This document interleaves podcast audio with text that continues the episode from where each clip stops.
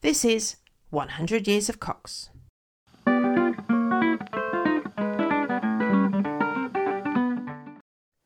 My name is Frances Thompson, and I read the letters written by the 10 Machell Cox siblings through the letters they wrote to each other. I realise that I've not recorded an episode of the podcast for many months. I did actually take a small mic with me to Europe, but I had such a good time and did so much Machell Cox research that the months rather ran away with me and nothing got written. This is just a short hello to say yes, I am still alive and am now back in Australia after a glorious summer spent in the Northern Hemisphere, where I managed to miss the Australian winter completely. Whilst I was away, I played both hockey and croquet.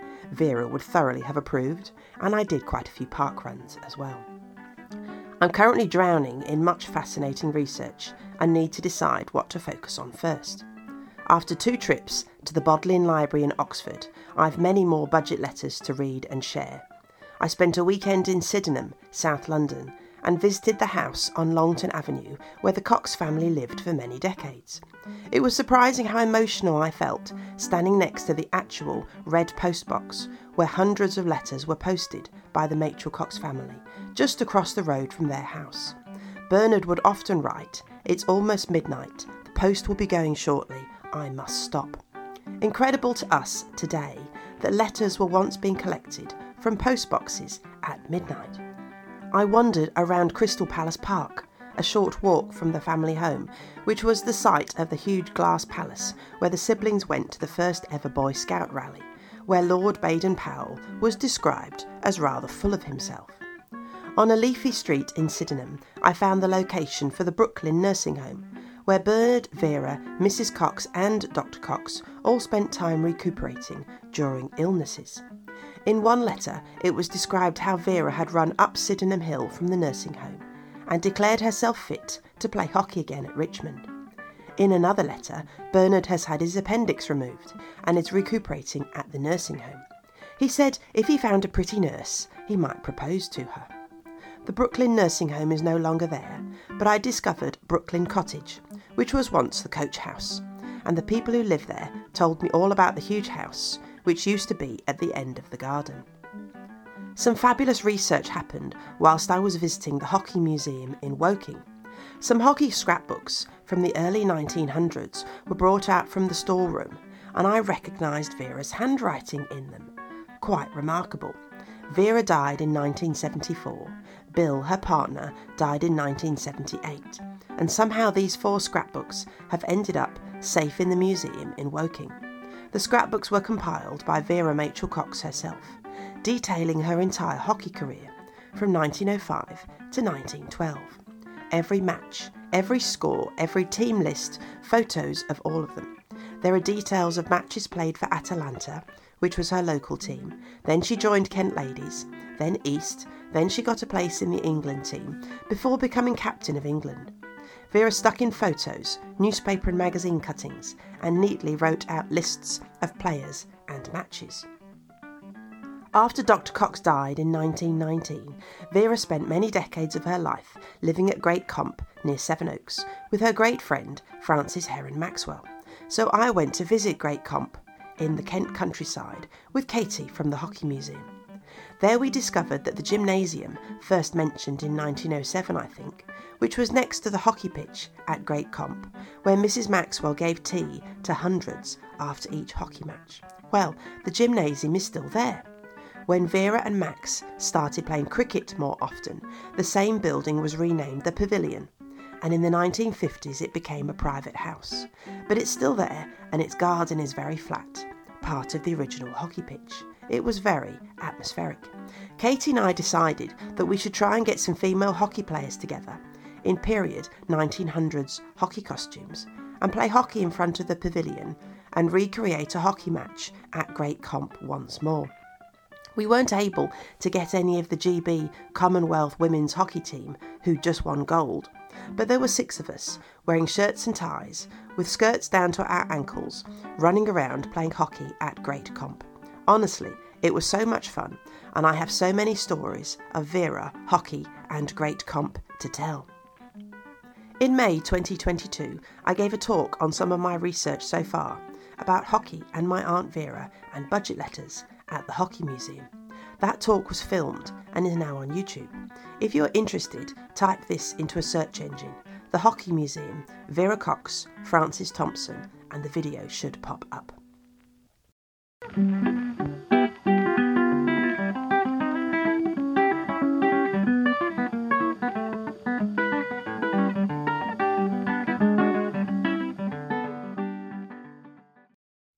Some of you might remember that I've read some 1820s letters in the podcast. Letters which were written by Matilda Machell, the grandmother of the ten Machell Cox siblings.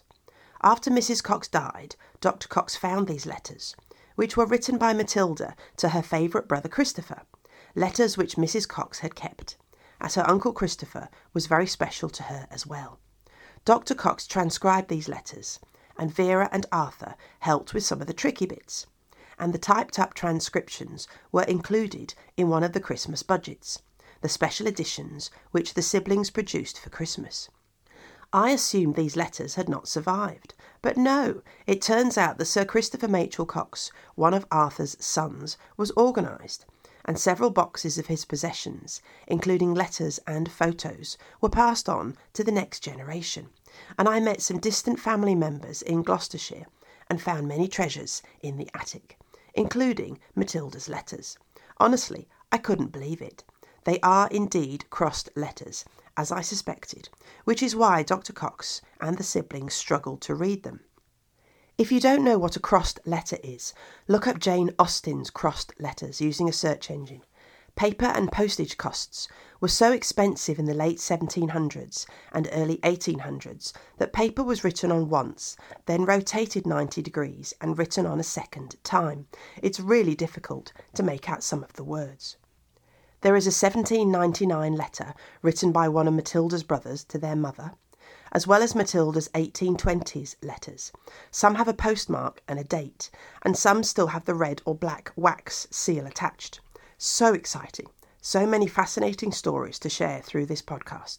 Photos from the 1860s and crossed letters from the 1820s. Wow. I visited Hallam Fields near Derby and my great grandfather Edmund's former church, where the Zeppelin dropped bombs during World War One. At the Lambeth Conference, I talked to the Archbishop of Tanzania about Reverend Aldwin, the UMCA, and the cathedral on the island of Likoma, where Aldwin lived for many decades.